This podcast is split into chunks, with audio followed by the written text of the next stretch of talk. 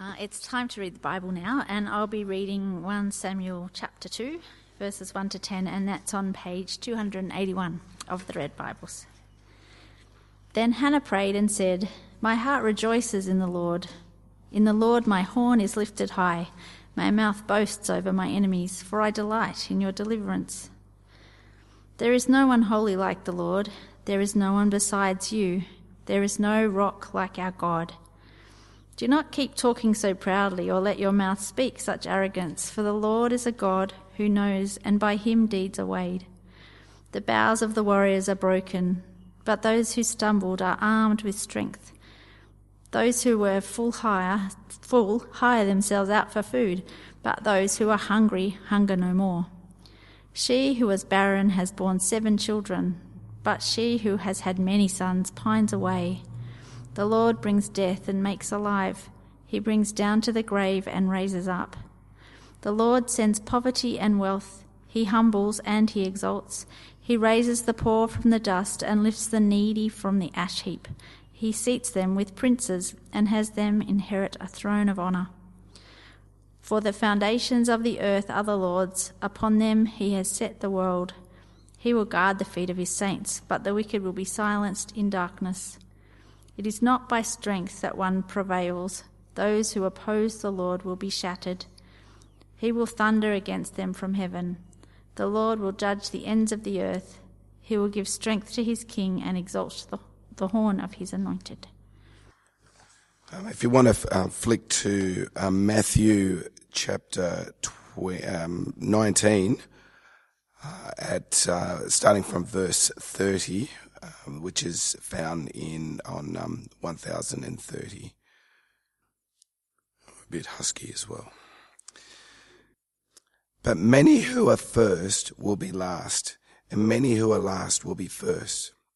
For the kingdom of heaven is like a landowner who went out early in the morning to hire men to work in his vineyard. He agreed to pay them a denarius for the day and sent them out to his vineyard. About the third hour, he went out and saw others standing in the marketplace, doing nothing.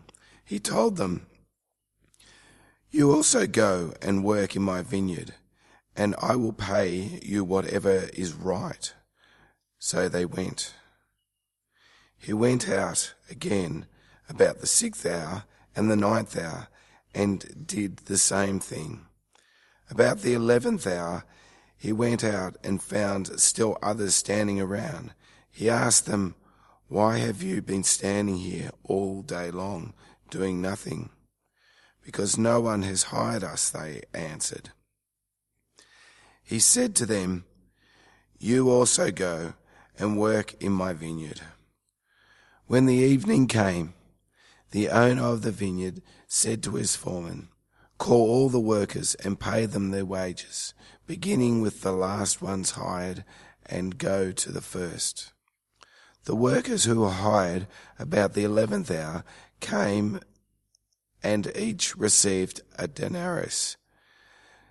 So when those came who were hired first, um, they expected to receive more, but each one of them also received a denarius.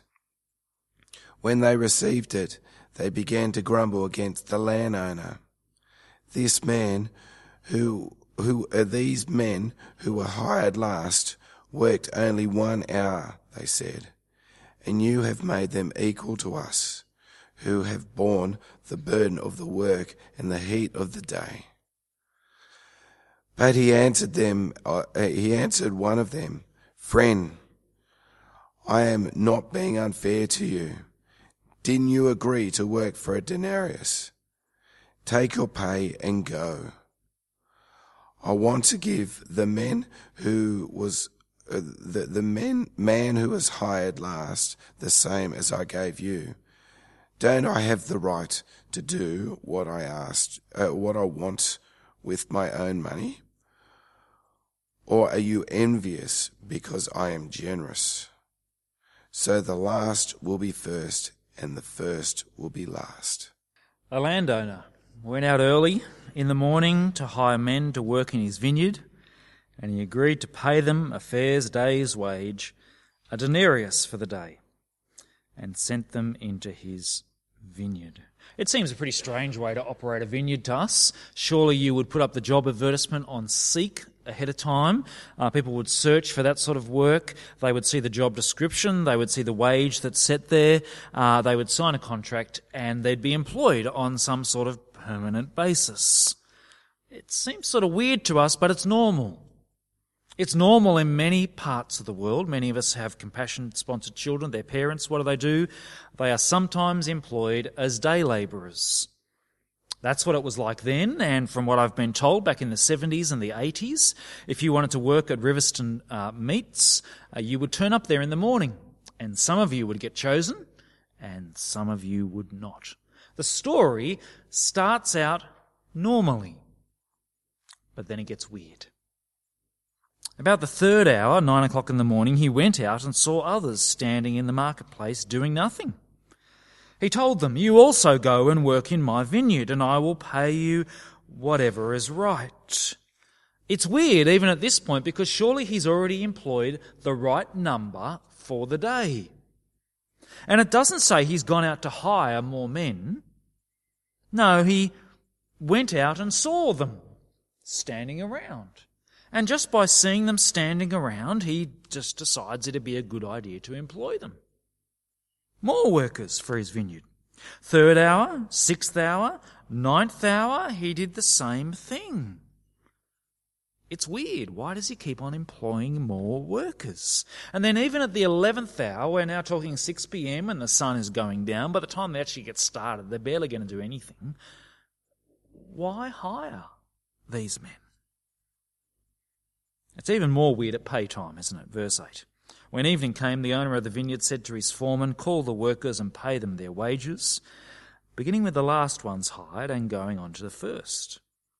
The workers who were hired about the eleventh hour came, and each received a denarius. That's when it gets really weird. How much have they worked? One twelfth of the day. At the most, they deserve one twelfth of the pay. Is it that they worked especially hard? These are really great workers? I don't think so. I think the owner of the vineyard would hire the great workers first. These are the poorest, laziest workers who maybe didn't turn up. They slept in in the morning, and that's why they're still waiting at the 11th hour. They haven't worked hard to deserve this. He simply decides to pay them a day's wage. Why? Verse 15, it's quite clear. Because he's generous. It is a bizarre story, isn't it? And we're meant to think this is bizarre. Anyone here who's a business owner or has thought about running a business, who's thought about being a farmer, you just simply wouldn't do this. It wouldn't work. I mean, what would happen the next day? Is anyone going to turn up to the marketplace at the beginning of the day? Ready to get hired? No. You'd sleep in and turn up at the 11th hour knowing that you're going to get a full day's wage. It's just a dumb, stupid way to run a business. Is it that Jesus doesn't realize that? Of course not. But he's not telling a story trying to teach us how to run a business, is he? It's meant to be stupid. What's he trying to teach us about verse 1? For the kingdom of heaven is like a landowner. Jesus is telling a story that is meant to be surprising, meant to be shocking, meant to be weird, because his kingdom is an upside down kingdom. It reminds me of that parable of the prodigal son or the prodigal father. You know, the, the, he rejects his father, wastes all his inheritance, comes back, and the father simply welcomes him home and throws a party. Are you supposed to learn from that that that's the way parents should always teach, uh, treat their children and their teenagers and their adult children? It's as simple as that. Just welcome them back and throw a party. No, I don't think so. It's not about family relationships. It's about God. And this is not about business. It's about a generous God. I read a really great quote this week that really helped me understand it. It said this, if God's generosity was represented by a man, then that man would be different to any man you had ever encountered. Because God is an upside down sort of God. He is generous beyond compare. It's his last will be first and first will be last upside down kingdom. Who are these 11th hour workers? Should we try and struggle to work out who here is an 11th hour worker and who's a 9th hour worker and a 6th hour worker? No. If you're a Christian here tonight who trusts in Jesus, then you, like me, are an 11th hour worker who doesn't deserve what you get. That's the gospel, isn't it? The wages of sin is death, what we deserve, and the gift of God is eternal life in Christ Jesus. Don't get too lost in the parable in a way. Read the 11th hour workers and go, that's me. Now, I know you really want to know about the early workers and are they being fair and grumbling, but we'll get to that in a moment. Just stick with the 11th hour workers. I want you to see and to feel God's generosity. I think of my own sin, my impatience, my frustration, my self centeredness, my annoyance at other people, my pride. And I know that I deserve nothing from God. I don't deserve my next breath. Neither do you. And God keeps giving me a next breath and blessings in this life and eternal life. There are some Christians who this 11th hour Christian is close to home. It fits with your story. You ignored Jesus for years, you held him at arm's length, until finally you said, Okay, I give in. We'll feel that. Add that to what everyone else has as well. Someone said to me once, It's too late for me, but there's still time for my kids, so I better bring them along to church.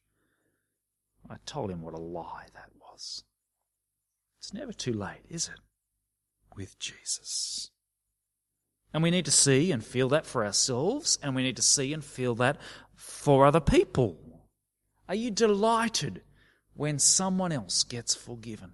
Do you see another Christian sin and are just overjoyed that they are forgiven that, just as you're forgiven your sin.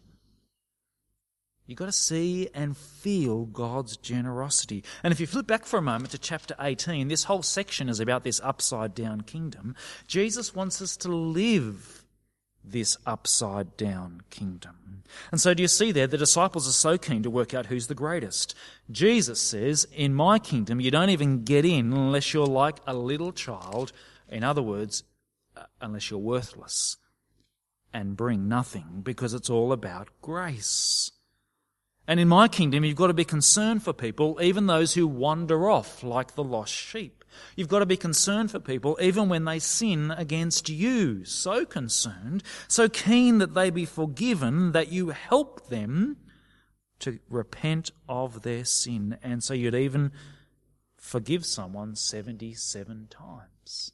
You've got to see and feel God's generosity, and you've got to live God's generosity. And it's my prayer that over these next seven weeks in Matthew's Gospel, that we as a congregation and each of us as individuals feel that generosity, though we are completely dependent upon it, and we forgive one another. Indeed, when we sin against one another, we actually help one another to repent and be forgiven. Can you see and feel God's generosity. But that is not the main point of the parable, is it? Jesus could have finished after verse 9. It'd be a great ending to the story. The workers who were hired about the 11th hour came and each received a denarius. So they walked home, delighted with their day's wage, and fed their families, saying, What a generous master is he. That'd be a great story. But Jesus doesn't do that, does he? Verse 10. So when those who were hired first, when those came who were hired first, they expected to receive more. But each one also received a denarius. And When they received it, they began to grumble against the landowner. These men who were hired last worked only one hour, they said, and you've made them equal to us, who have borne the burden of the work and the heat of the, of the day. In the first part of the parable, I wanted you to see the beautiful grace of the generous master. The second part, the ugly grumbling of the ungracious disciples, actually. As I read this parable, it really reminds me again of that prodigal son story. Do you remember? There's the younger son who rejects his father, wastes it all, comes back, and gets welcomed. And there's the older son who's been working hard all these years and thinks he deserves better. Better than the younger son. Do you remember why Jesus told the story like that? Because the Pharisees were grumbling. Grumbling that Jesus was eating and drinking with sinners and tax collectors. Here we are again. Grumblers. Grumblers at God's generosity. Maybe it's the Pharisees. Maybe he's having a go at the Pharisees again. Well, let's have a look. It's good to work out why Jesus tells a story. Have a look at the end of chapter 19. Can you spot the Pharisees? The answer is no. This parable is not against the Pharisees. He hasn't got a message here for the Pharisees. Who is his message for? Well, the disciples have just heard that the rich, it's hard for the rich to enter the kingdom of heaven. And they're shocked by this, wondering who then can be saved. And Peter says, speaking for them all, verse 27, We have left everything to follow you. What then will there be for us? Can you hear what Peter's asking there? We've left everything. What are we going to get? Well, Jesus reassures them actually that they're going to get an awful lot. They're going to sit on the thrones in his kingdom. And anyone who's left something will receive a hundred times as much and will inherit eternal life. He reassures them they will not miss out. But, he says, verse 30. Listen to what Peter is saying. We have left everything to follow you. What then will there be for us? Is Peter thinking generosity from God or justice from God? We have left so much. We deserve so much. And so Jesus tells a story tells a story about a master with great generosity and with workers who grumble. Grumble at the master's generosity. Did you get the point? I think this is a great story for us. Because we know about the gospel of God's generosity. We know the wages of sin is death, but the gift of God is eternal life. We know that it's not by works, but by grace. Yet we keep forgetting, don't we? And we keep thinking that we deserve so much from God. Life is all about deserving things, isn't it? You've got to work hard at school, you've got to work hard at work, and then you get your reward. And the advertising keeps telling us we deserve whatever their product is that they want us to buy and waste our money on. We think we deserve so much and we forget that we deserve nothing. Peter says, We've left everything to follow you. What then will there be for us? We might say something like, I've stood up for Jesus at my school. What then will there be for me? I expect blessings. I've been faithful to Jesus in my family who, who don't respect Jesus for years. What then will there be for me? I've been serving at church and no one notices. What then will there be for me? And we see other people not doing much, maybe. We hear of people becoming Christians on their deathbed and think, why should they get the same blessing as me? As if living as a Christian is a chore and a sacrifice. And if you'd smart, you'd become a Christian late in life, so you didn't have to endure it. That's ridiculous, isn't it? We keep thinking we deserve things from God rather than He's generous to us. To be honest, I can't remember most sermons that I hear. To be honest, I can't remember most sermons that I preach. It's a bit like eating, really. I've eaten so many thousands of meals in my life, and I can only remember probably five of them. That's okay. You get well fed every time. But I can remember one sermon on this passage. A couple of years ago, our previous minister, your previous minister, Sandy Grant, preached on this very passage. And I can remember it because of the story that he told. He told us about a chaplain, a chaplain to the Nazi war criminals at the end of the Second World War. The Nuremberg trials, where these war criminals, these Nazis, these leaders were put on trial, and many of them sentenced to death. And this man, Henry Gerecke, who'd been through the war and seen what the Nazis had done. He had put his hand on the stone wall of one of the concentration camps, and the blood that had soaked in soaked onto his hand. He hated what the Nazis had done, but he agreed to be a chaplain, to try and share the gospel of grace with these men who didn't deserve it. Well, as they faced their 12th hour of standing before God, a number of these men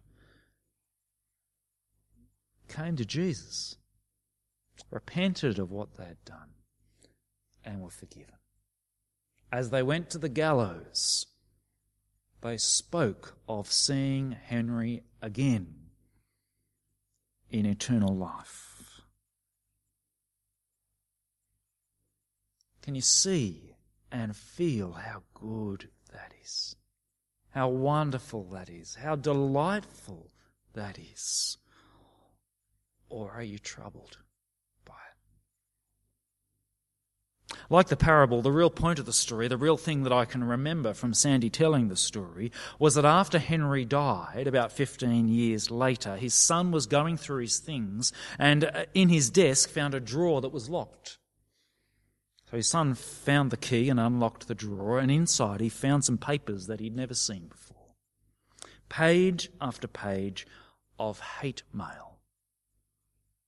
Calling Henry a Nazi lover, a Jew hater, and all sorts of things. Some of them, I take it, written by disciples of Jesus. The ugly grumbling of graceless disciples. I wonder what would I have written at the time to Henry? What would you have written? What would you say to one of those forgiven Nazis if you get to meet them in heaven? How is it that God can have such justice, yes, and extraordinary grace for despicable sinners like you and me? Well, do you see what Jesus talks about straight after this story? We're going to Jerusalem, and the Son of Man will be betrayed, condemned, and crucified. Verse 19. God's justice is going to be poured on him so that God's grace can be poured on us. And on that day when Jesus did that, Peter did not say, We have left everything to follow you. What then will there be for us? No, Peter would have said something more like, We've all deserted you to save ourselves. We deserve nothing. What then will there be for us? he would have got it right on that day. And it would be the same for us too. Let's pray. Heavenly Father, we want to delight in your generosity to us and delight in your generosity to others. So please change our minds and our hearts so that we know that we do not even deserve our next breath. Yet you are so unbelievably generous in the Lord Jesus. Help us to believe this and to love this and to live this way in your kingdom. We ask this in Jesus' name. Amen.